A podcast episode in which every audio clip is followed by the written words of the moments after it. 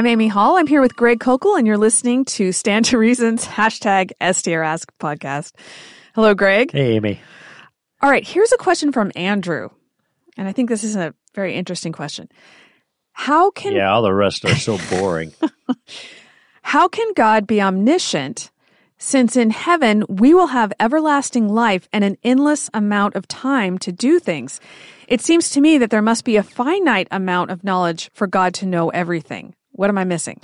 well, that's actually a good question because it raises the issue of actual hmm infinites. And uh, William Lane Craig has has raised a challenge against the universe being um, infinite in time, having always existed, based on the idea that you cannot accomplish, you can't have an actual infinite because it creates um, logical uh, incongruities. Now, I, I've frankly, I've never been impressed by the Hilbert's Hotel arguments, and partly, and I remember the Pasentinos um, had mentioned that this treats infinity uh, like a number, and it's not a number; it's a quality. And um, I don't know how Bill would respond to that, but I just never was taken with that. So um, maybe it is possible for there to be an actual infinite in the mind of God, though when you think about it, um, given I think the question has to do with how we have everlasting existence and the new facts that are obtaining, and if God is is omniscient, He is knowledgeable of those facts um, in, in the future that have not yet obtained. And since the future is potentially infinite, then God's knowledge of all of that should um, include a set of infinite number of facts that he knows in, in his omniscience about the future. Now, one end around might be so. My first response is, "Oh, right, maybe," and so there can be a set of infinite facts that God knows. I don't think that's a problem because I don't think that I don't agree with the alleged logical inconsistencies with the actual infinites. I think another way to accomplish what Bill does, what Bill is concerned with, is to demonstrate you cannot accomplish an actual infinite through successive addition. Now, I know that sounds hoity toity, but it's really simple. That means you can't count to infinity. Let's try it. One, two, three, four, 101, 102, 103. Well, you can see that no matter where you go, how many you add, you're always going to have a finite number. You will never accomplish an actual infinite. So, even though we will live forever, we will never live for an, an infinity because we will always have an age. All right. Now, that has in, interest. If you follow that, um, then this also secures for us the beginning of the universe because if you can, the universe is a series of events. And so if you can't accomplish an actual infinite by a series of events, one being added to the other, then the universe can't be infinite, infinitely old. Okay, so that I think is adequate to solve that problem. But I think it also solves the problem that Andrew has raised because if we never if we never live forever i'm sorry if we never live in infinity but we live forever and we always have an age that at any point in the future there is always going to be a finite number of facts for god to be known for to be known by god through his omniscience. So infinity is a is a is a infinite amount of time is a, a, a in a certain sense a an an abstract potential, but will never be an actuality. Except that what's past is finite at any moment. But if God's going to know the future and the future doesn't end, does he know all things that will happen forever and ever and ever and ever and ever without end? Yes. That, that is infinite. That is not a finite number. No, it would have to. You, but you can't accomplish an absolute. You can't uh, That's- uh, that's right. accomplish an, an infinite number through successive addition. So it wouldn't even apply to God. And this is kind of a conundrum because I see your and uh, and I, I'm not sure exactly what to make of that, but as I pointed out earlier, even if it does amount to an actual infinite that God knows, I don't think that's a problem. Uh, William Lane Craig would, but I don't think it is. Now, I guarantee that he's confronted this issue before and talked about it. I don't know what his solution is, but from where I sit, I don't think it's a problem either way. I'm not sure. I'm not sure he would have a problem with it. I, I could be wrong about that. I think all the problems he's talked about are always Regarding finite the past. re- regarding the past and the fact that there has not been an infinite um, number of events up until now. Yeah, that's well, that would be my approach, but I know Bill's argument has been the impossibility of an actual infinite, and that's how he disqualifies an actual infinite in the past. But um, maybe this is a special case. I don't know. Well, but but of course, as you said, there will never be an actual infinite number of events, right. except that in the future there is. No, there isn't. It, you can't. I mean, in the future, in the future, if it doesn't end, theore- right? But but it's not theoretically if we're actually, if we are actually going to live infin- in infinitely, never end, forever, not Right. infinitely, forever. forever. Okay, right? Yeah. That's a more precise way of putting it. So if that's going to happen, that means there's no limit to the things that there's no stopping point to the things that will happen. So at any point in the past, there will be a finite. But if God knows what's going to happen in the future, that's what makes this difficult to. I think the answer is simply God knows everything, regardless of how many there are. And I don't think I don't think that is a problem or contradicts any of the arguments that William Lane Craig makes about the past. Mm-hmm. If that makes sense. Well, certainly not about the past, but like he says, he employs this broader principle, no actual infinites, and, and then he he takes that, he makes the point, then he applies it to the past. It can't be actually infinite past. But it seems to me if there's no actual infinites, there can't be an actual infinite in the future either, according to his reasoning. But I don't know. Well, yeah, well, that's my- well, yeah, that's the thing. There'll never be actual. The moment will not have happened. There's always an action. There's always uh not. There will never be an actual infinite moments that have happened. But if things are going to happen in the future and not end, that is that is an infinite number of events, even if they have not actually happened yet. I'm Does that make getting? I'm getting a migraine. I don't know what I'm talking about. I, I'm just throwing some ideas out there. no, no, Hopefully, it's uh, entirely fair. I, I no, these are good ideas, but I, I, th- it appears that they're not solvable. If your understanding is an actual infinite is not a problem in itself, then God knows the future, which uh, arguably, as you pointed out, contains an actual infinite number of events, and there. Eh, so what? That's what omniscience means. Yeah, I think that's I think that's the way to resolve. But this is really interesting. I'll probably be thinking about this a lot off and on, trying to figure out what I think about this. So thanks for that great question, Andrew. All right, here's a question from JS. I read a true story where a cruel, abusive man became kind and gentle after a traumatic brain injury. Mm-hmm. Which is the real version of him and his soul? If the new version comes to Christ, but the original version never would have before the injury, does it still count? I- uh, I'm a little bit mystified in a certain sense about the question because if a person comes to Christ under any circumstance, it counts. If he would not have come to Christ under the other circumstance, then he wouldn't be a Christian. If under the new circumstance he does come to Christ, then he would be a Christian. Uh, history is filled with examples of people who were one way, nasty, and became Christians, and people who were not nasty and became Christians. Uh, people who are nasty and got dramatically changed, people who are nasty and the change happened slowly afterwards as they were slowly sanctified. I, I, I don't understand why the circumstance that's just been described would raise questions about a person's salvation. Um, and look at if you're an Arminian, if that's your view, then under the circumstances of being mean and nasty, if that fixed your will against God, then you still have a fixed will against God and you're responsible for that. And if being really nice uh, changed to become really nice, then you do trust Christ. Although lots of nice people don't trust him, I don't think it's a matter of being nasty or nice.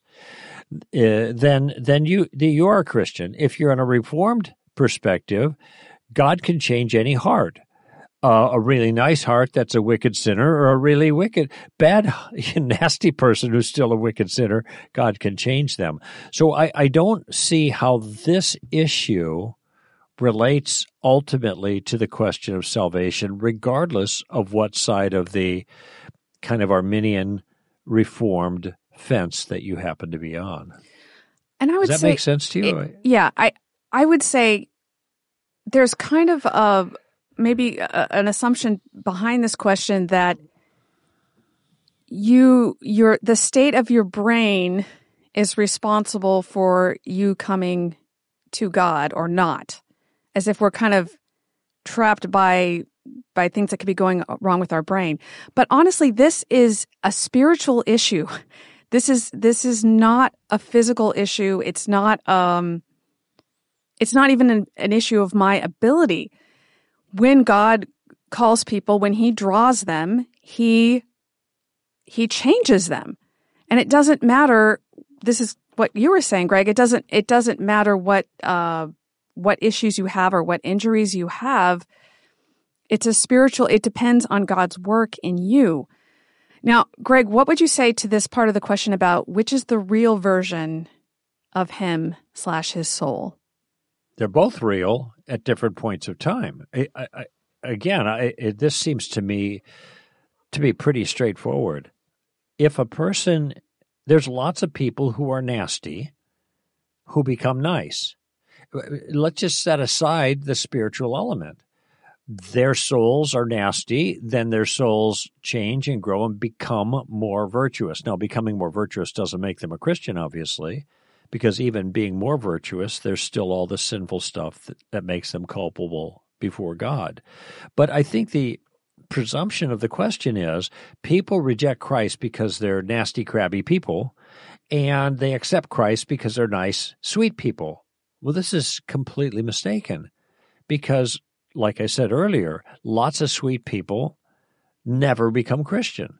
I mean, LDS, your Mormon friends, they're magnificent by human standards, okay?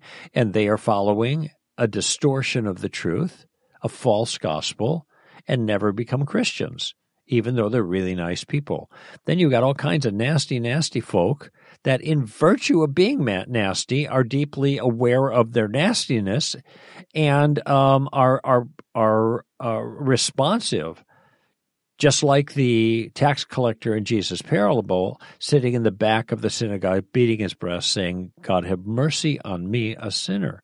So I think that the idea that nice people become Christians and not nice people don't is mistaken. And therefore, if they're not nice because of a brain problem, it's unrelated to them becoming, mm-hmm. not becoming a Christian.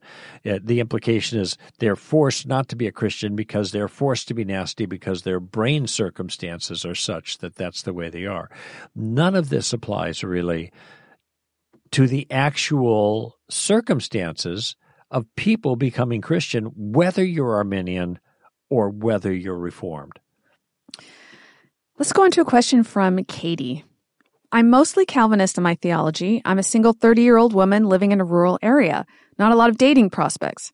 Is it unwise for me to date someone who believes you can lose or reject your salvation? He seems to love and serve the Lord and values biblical authority. Am I placing extra biblical rules on myself by feeling like I need to only date someone who aligns perfectly with my theology? Should I feel at peace dating another believer who differs with me and things like this? Well, I, I don't think it's so much an extra biblical rule. Um, I think it's a matter of wisdom. And so um, it's smart not I mean it's uh, let me back up and put it this way. It's not smart. And what I mean there is not that it's sinful. I'm saying it's not smart to marry someone in which anything in your life that you hold really dear is something that that person does not share as well. Um, and I mean, this is classic dating kind of stuff. Uh, and I'm thinking Neil Clark Warren, who I think has done the best work on uh, on on decision making in wisdom and finding a mate that really you do well together. It's, I think it's called Finding the Love of Your Life is the name of his book. But basically his point is make sure that in all the majors you guys are like-minded. This includes theology. Now, she says she's um, mostly reformed. I'm um, I'm not sure exactly what that means. Uh, soteriologically, all the things that relate to so, to salvation, like for example the five responses to the remonstrance that have come to be known as the tulip representing re- reformed theology. I don't know how you could be mostly that. It's all or none. It's all a kind of a package. Now i'm reformed in my soteriology but not i'm not confessional so i don't believe in a covenant theology. I don't believe in uh, the way that's construed on the reform side and i don't believe in infant baptism whatever. So maybe that's what she means. I don't know. But um, I I do think that this potentially, and, I think you might be better situated to answer this, Amy. But if she is a committed, if she's committed to reform theology, at least with regards to salvation, and someone is really committed to Arminian theology, and a lot of people that I know who are committed, and I know lots of them who are committed Arminians, like Bill Craig, for example, or J.P. Moreland, um, there is an ideological hostility towards reform folk, not to the people, but to their ideas. And that, it seems to me, is not a healthy environment in uh, in a marriage where you have some foundational issue that you have very strong differences on. It's not a sin. It's not a non biblical requirement. It's an issue of what's smart. Now, every relationship can survive certain differences. I mean, it's like cash in the bank, cash out of the bank in the savings account. You start making big withdrawals like that. If you want to go that direction, you better make sure every single th- other important thing is lined up because relationships can, it's very hard for relationships to endure multiple big differences between people who have committed themselves to live their lives together. Mm-hmm. Well, just looking at this question, Katie, when you ask, should I feel at peace dating another believer who differs with me and things like this, it sounds to me like you aren't feeling peaceful about this. Mm-hmm. And if that's the case, that I'm guessing that means that there's already some sort of, um, some sort of conflict. There's some sort of conflict or some sort of I can't think of the word. discomfort. yes, there's discomfort over this issue already because otherwise you would be fine with it. Mm-hmm. If you if if if the two of you were discussing this and you got along perfectly and it didn't cause any issues, you wouldn't be feeling unpeaceful about that. Uh, so I'm my advice would be, if something is is giving you pause, I would pay attention to that. Right. Because that I mean, that's not a, I mean, there are always, it's never going to be perfect. I, you obviously have to choose your battles and, and find out what's important to you, but it's just something to be aware of and pay attention to and see what happens. Mm-hmm. Because it is a difficulty. You're living in a rural area. You don't have a lot of prospects. That is something to take into consideration. Mm-hmm. But I guess I would just go ahead carefully. Um, yeah, and th- this is um, it. Just it, it. This is where you just have to weigh the issues and what you're facing. But even if you're in a difficult situation, a rural situation with lot, not a lot of prospects, you don't want to make a foolish decision. Uh, marry in haste, repent in leisure. Now, I mentioned Neil Clark Warren, and some people aren't going to like what I'm going to say right now, but he has a service that is world famous for connecting Christians together. Okay, and it's called I can't remember. You know, this is the dating thing online. What is it? eHarmony. eHarmony. Okay. Now I'm just saying, I know lots of people.